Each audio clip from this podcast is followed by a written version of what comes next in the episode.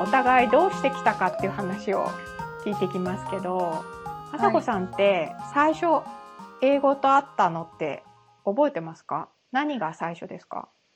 覚えてないんですけど、うんえっと、2歳の時に父の仕事でアメリカに1年ちょっと住んでたんですよね。えっと、記憶は全くありません。ただ写真でアメリカにいたらしいと いうぐらいですかね。で、自分の記憶で一番鮮明に覚えてるのは、まあ、小学校多分3、4年の時かな、近所の公園で遊んでて、あのーまあ、いかにも西洋人っていう金髪の女の子がいて、で、その子に、How are you? って聞いたんですよ。How are you? って聞いて、まあ、本当でも子供のか、私が、で、あ、その都度前に言うと、あの、私のは両親全然勉強しなさいって言われた記憶全くないんですけど、なんかその時だけ NHK のラジオ英会話をちょっとやってみようかって母に言われて、それがすごくつまんなくて全くやんなかったんですけど、一番初め大体 How are you? じゃないですか。だからそのカタカナの How are you? っていうのは覚えてて、カタカナ英語で How are you? って聞いたらその子が I'm fine って言ったんですよ。それで私すごい嬉しくて、その子に10回ぐらい How are you? って聞いて I'm fine って言わせたの覚えてて、ハマったんだ。ハマったんですよ。その時に、かわいい。すごく嬉しかったのと、なんかかっこいいって思ったんです。自分の中でかっこいいって思ったんですよ、多分。うんそれだけはすごく鮮明に覚えてます。初めて言ってみてすごい大きな成功体験が得られた。かわいい。でも、やっぱり、ラジオ英会話で母と勉強するのは、すごくつまらなくて、かっこ悪いって感じがしてて、自分の中で。で、全くその後しませんでしたけど。え、じゃあそこでハワイがラジオ英会話発信だから、あ、あの番組かっこいいんだとはならなかった？ならなかった。やっぱり座って勉強するのはつまんなかったんだと思います。へえ。うん。いや、でもすごいな。あさこさん、その、英語を学んでて、ああいう感じの人が来たら、その言葉に切り替えようとか、もうすっかり分かってたってことですね。そうですね。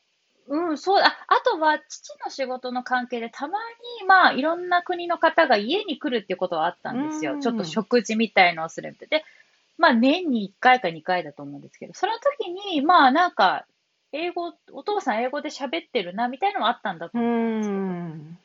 ん。ご両親とも英語を喋っているなっていうのは見たり聞いたりはしてた。はい。でも今思うと、母は初級ですし、父もあの、中級レベルだったと思います。でもまあね、子供の目から見たら、知らないことペラペラ喋ってるって感じですよね。はい。へえ。じゃあ3年生でその強烈な成功体験があって、でもそこのラジオ英会話は続かなくって、次に何か起きたの次のすごい覚えてるのは、中学校多分3年生ぐらいの時に、えっと多分アフリカかどっかの方が英語のレッスン、AET じゃないと思うんですけど、なんかたまに、あの、英語ネイティブぐらいののレベルの方が中学校に来るみたいな、公立の中学だったけど、そういうシステムみたいなのがあって、そこ、その人と、えっと、会話をちょっとできたんですよね。その喜びみたいのは覚えてますね。今でも覚えてます。うーん。じゃあ、やっぱりその時も外国人と話す。そうですね。うんその体験、あ、通じたみたいな。でうんもそれも本当、あの、またカナカナで How are you? I'm fine. I like, I like basketball みたいな感じだったと思いますけどね。でもやっぱ嬉しいですようね。ん Oh, do you like basketball? って言われて、Yes, I, I do! とか言ってめっちゃ喜んでました。へえ。なんかやっぱ話したかったんですね。外国人が来たら話そうっていう準備は整ってたわけですね。でもテストとかはやっぱすごいつまんなかったから別にいい点数じゃなかったですけどねうー。ん。勉強としてやり出したのは中1ですか？だと思います。はい。うん。でも外国人が私の近所に来たら使おうっていうのが。漠然とした憧れですね。海外に対する憧れは小さい頃からありました。それはやっぱりアメリカに住んでらしたから外国といってもアメリカなんですか？確かにそうですね。当時、そうです。外国といえばやっぱりアメリカ、てか外国は全部アメリカだと思ってたんじゃないですかね、うんう小学校の頃は。うんそうですよね。最初に出会った人はな何人だったんでしょうね。おそらくアメリカ、えっとですね、アメリカの、あの、軍事基地、あの、ベースが家の近くにあるので、アメリカ人は、あの、ちょこちょこいたんですよ。なるほど。はい。なので、あの、アメリカの方かなっていうのは子供ながらに思ってました。へえ。で、見つけ次第、ハワイユ攻撃。10 回、10回ハワイユ。いや、それを、うん、そうですね、かっこいいってやっぱ思ったんですよ。思ったんだ、思ねったんですよ。え。だかはいらアメリカっていう国にも、なんか英語っていう言語にも、やっぱポジティブな気持ちがあって、使えるようになろうっていうのはあったんですね。はい。じゃあ、中3の後は何か起きました？中3の後は、高校、あ、修学旅行がアメリカで2週間ホームステイっていう高校だったんですよ。ええすごい。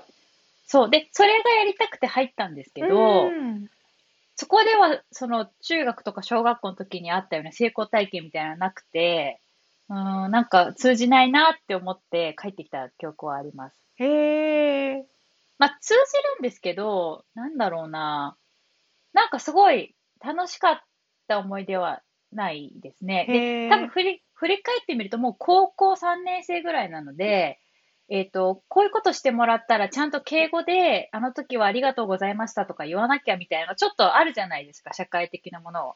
日本の文化をなので、そのまま英語にしようと思ってたんだと思うんですよ、今思うと。なので、ここは敬語で丁寧に言わなきゃなんて思い出すと、ハワイユーすら聞けなくなりますよね。だって、ああ、なるほど。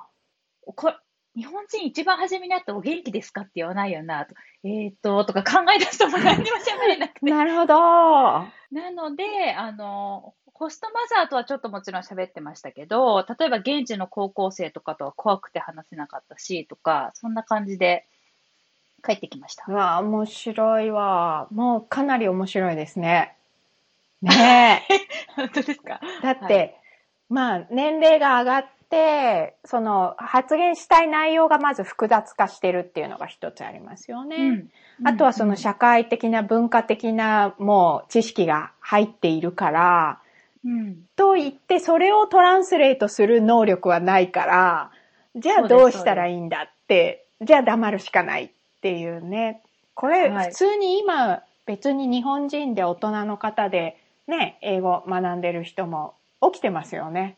うんうんね。べごめんなさい、もう一個あって、うんその時喋れなかった理由が、えっ、と、学ぶ英語と話す英語は違うって思ってたんですよ、そうの時。んで、それは日本の国語の教科書と私たちが日常で話す日本語って違うじゃないですか。だからどの言語も教科書と実際使う言葉は違うと思ったんですよ。で、高3の時点では教科書は終わったから次に日常的に使う言葉を学ぶんだみたいに思ってたんですよね。うんだから私の中ではまだテキストを理解する英語は学んだけど、日常会話で使う英語はわかんないなっていう感じで思ってたので、うんだから現地に行って、まあもともと帰国子女みたいな子が、ちょっとこうなんだろう、教科書で書いてあるような文を喋ってて、え？それ、会話で使っていいの？みたいな戸惑いとかああったんですよ。なるほどね。その順序みたいなものとか、こっからは教科書で、こっからは日常で、なんかその越えられない壁みたいなものって結構その感じてる人多いと思うんですけど、へえ。これなんか別にそんな壁ないんだっていうのは、どこにきっかけがあったんですか？やっぱその帰国子女の子が喋る英語ですか？いえ、えっと、壁がなかったんだって気づいたのは、え最近、え？はい、ごめんなさい。気づいたのは、えっと、日本語教師になって実際ちょっと仕事で日本語、英語を使いますよね。教うんえるときとか、あの、初級の方の時には。その時に、あ、いけるんだ、この英語で、みたいのがあって、早く言ってよ、先生、みたいな感じで、あの、30過ぎて思いましたけど。そこじゃあ10年ぐらいまだ分かれてるんだ。そうなんです。あまあ、ほとんど英語を使ってなかったっていうのはありますよね。うん日本語教師になるまで、えっ、と、ほぼ英語を使う機会っていうのはなかったんですけど、その間に一応大学で10ヶ月ぐらいアメリカに留学ししてるんですよね。はい。で、その時に、もうまだその教科書と日常で使う英語は違うんだみたいなのが残ったままか帰国してるんですよ、私。残念ながら。で、それは、もちろん少しは軽減されてましたけど、その大きな理由は、私たち、またこれハワイユー問題ですけど、ハワイユーを使うって習うじゃないですか。でも、アメリカ行ったら、まあ、あの大学なんでみんな若いんですけど、What's up? っていうわけですよ。What's up? なんて習ってないじゃないですか。まあね。うん教科書ではね。教科書では学ばないのに、みんな What's up? って言うから、で、I'm fine って初め言ってたら、あの、それ、誰も教えてくれないんですよね。What's up に I'm fine がおかしいなんて。で、私が行ったプログラムは、まあ、スコアの低い人たちが行く日本人のプログラムで、あの、現地に行っても、日本人と英語を学ぶみたいな、そういうやつだったんですね。現地の教室に入るんではなくて。なので、誰も気づかないわけですよ。What's up に I'm fine って答えちゃおかしいんだと。で、ある日、まあ、親切な、私のプログラムじゃなくて、そこに普通に留学生と来ていた日本人に、朝子は What's up に I'm fine っておかしいからねって言われて、なんて答えたらいいか教えてくれないまま、そうって言って、な謎は残ったまま。そしたら、なんか、先生に聞いたら、あ、What's up の後は Not much とかだよって言われて、え、じゃあ私が今まで学んできたことって、本当は使えないんじゃないってそこで疑うわけですよ。怖くなったんですよ。うんうんだって、ハワイ語が使えないんだもん。で、疑心暗鬼です。10ヶ月間疑心暗鬼。ええもちろんその言葉に対する疑心暗鬼もありましたけど、今思えばやっぱり、えっ、と、心を開けなかったとか、やっぱり日本にいる時の自分のまま、アメリカでも同じようにやろうとしていたとか、あの、そういういろいろな、あの、なんでしょうね。どちらかというと自分の精神面がブロッカーになってうまく楽しめなかったっていうのは、うんあの、大きくあるなと思いましたけれども、あの、WhatsApp 問題で疑心暗鬼は大きく影響しますよね。すごい。でもリアルですよね。ハワイユーで大きく扉が開いたのに、WhatsApp で完全に閉ざされたっていう。で、じゃあ、ハワイユーも使えないんじゃないかって思い出すわけですよ。そしたらもうはいしか言えないですよね。その間、ハワイユーっていうのは聞こえてこないんですか？アメリカにいて、あ、WhatsApp ばっかりみんな言ってる。WhatsApp は習ってない。それはあると思うんですけど、その間も今思うと、ハワイユーって言ってる人っているはずじゃないですか。アメリカに。ねえ、確かに確かに。でも、あさこさんの耳には、ハワイユーは誰も言ってないようになっちゃってるんでしょうかね。ああ、うん、そうですね。どう、いや、そこ記憶がなくて、それ以上に、やっぱり、現地の人とあんまり触れ合ってなかった。もう怖くなっちゃったんですよね。怖くなっちゃったと思います。うんで、日本人と一緒にいたり、一人でいたりっていうことが多かったので、うんそれどころじゃなかったんじゃないですかね。うんんなるほどな、うんだからまあ高校生のホームステイに続いて大学生での経験も行ったらむしろ怖くなって帰ってくるみたいなことですね。はい。でも、二ついいですか？これ、うんあの、うんえっと、すごい言いたいことが二つあって。はい。一つは、とはいえ、やっぱ、トーイックスコアって当てにならないなって思って帰ってきたんですよね。ほうほ私、ごめんね、スコア忘れちゃったんだけど、多分700点台だったと思うんです。それで、そのプログラムで行きました。で、10ヶ月後の自分の英語スキルってやっぱり明らかに会話力上がって、上がったなって思って帰ってくるわけですよ。帰ってきたわけですよ。でもテストのスコアは全く変わんなかったんですよ。多分1点とか2点ぐらい違ったぐらいで、なので、あんなに私話せるようになったのに、テストの勉強してないとテストのスコアって変わらないんだって体験して、それは一つびっくりしたことでした。う。はい。あとは、現地にその900何点の男の子がいて、もう、びっくりするじゃないですか、自分にしたらね。900その日何本点人で集まってるクラスの中の子ってことですか？ごめんなさい。ではなくて。その子じゃなくて、自分であの、普通にプライベートで留学してきてる。はいはいはい。なんで、正規の学生として、その大学に4年間いる子なんですけど、日本人だったんですね。で、 TOEIC スコア聞いたら900何点だっていうから、まあ、そりゃ困ったらこの子に助けを求めようと思うじゃないですか。そしたら喋れなかったんですうよ。ん。で、それもちょっとびっくりしたわけですね。で、なんか、 TOEIC のスコアって何なんだろうって疑問に思ったのが一つと、はいあとは自分はスコアは高くないんだけど、ある日、たまたまその、現地の友達の弟の中学校に来て、ちょっと日本について喋ってくれないかって言われたんです。で、まあ、よくわかんないけど、行ったら、なんか、ちょっと見学するだけかなと思ったら、その担任の先生に、はい、じゃあ、あの、朝子パスでって言って、日本についていろいろ喋ってって言われて、なんかもうそしたら、全然コミュニケーション取れたわけですよ。中学、中1か小5ぐらいの子たちだったと思うんですけど、全然 OK でもう盛り上がって終わったわけですよね。うんでよかったな、なんですけど、え、私意外とコミュニケーション取れるじゃん。なんで大学、大学っていうのは、そのキャンパスに戻るとかなり萎縮するのに、ここではこんなうまくいった。何だったんだろう。で、それ以上は考えなかったんですけど、っていうこととかもあったんですよね。なので、いろいろもやもやしたまま帰ってきました。なるほどね。それもすごい大きな成功体験なんだけど、本人の中ではカウントされてない感じですね。ただ、その時自分が思ったのは、そのやっぱもともと持ってる、あの、コミュニケーションの力でどうにかなったみたいな。例えば笑うとかジェスチャーを使うとか。なので、今思うとその時やっぱり言語力がない自分に対する、こう、マイナス評価が強かった。うん、で、今の私は、結局、トータルでコミュニケーションだから、そのジェスチャーとか他のものが強いなら、そっちを活かしてコミュニケーションを取ればビジビジネスの現場でもいいんだっていうふうに今は理解もしてるし、実感もあるんですけど、ここに来るまでは、そそう思えるようになったのは本当ここ1年ぐらいだと思うので、うーん。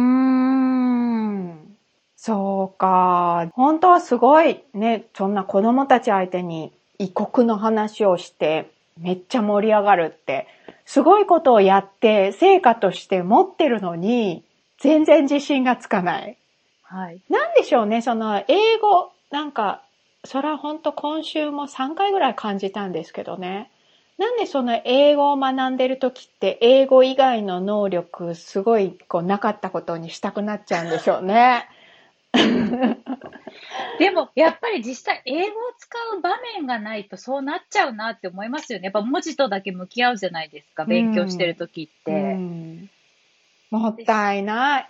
もったいないですよね。うんでも、そうでしたね。へえ。じゃあその大学生で、まあ約1年ですよね。留学してて。ちゃんとできてるけど本人はそういうつもりはなくて、スコアも上がってなくて。全く。それでもう英語は使わなくなっちゃったんですか？使わなくなっちゃいましたね。ただ、あの、なんとなく憧れはあったわけですよね。子供の時から抱いてる海外に行きたいとか。なので、あの、まあ、ちょこちょこその、まあ、映画、映画を見たりとか、うん。英語で見たりとか、うん。ちょっとこう、英語、英会話スクール行ってみたりとか、オンライン英会話取ったりみたいなのは、やってみたり、やめてみたりの繰り返しでした。今思うとどうですか？今その、まあ、言語コーチだったり日本語教師だったりっていう言語を教育するプロの目から見て今その時代の朝子さんを例えば振り返るとどういう感想になります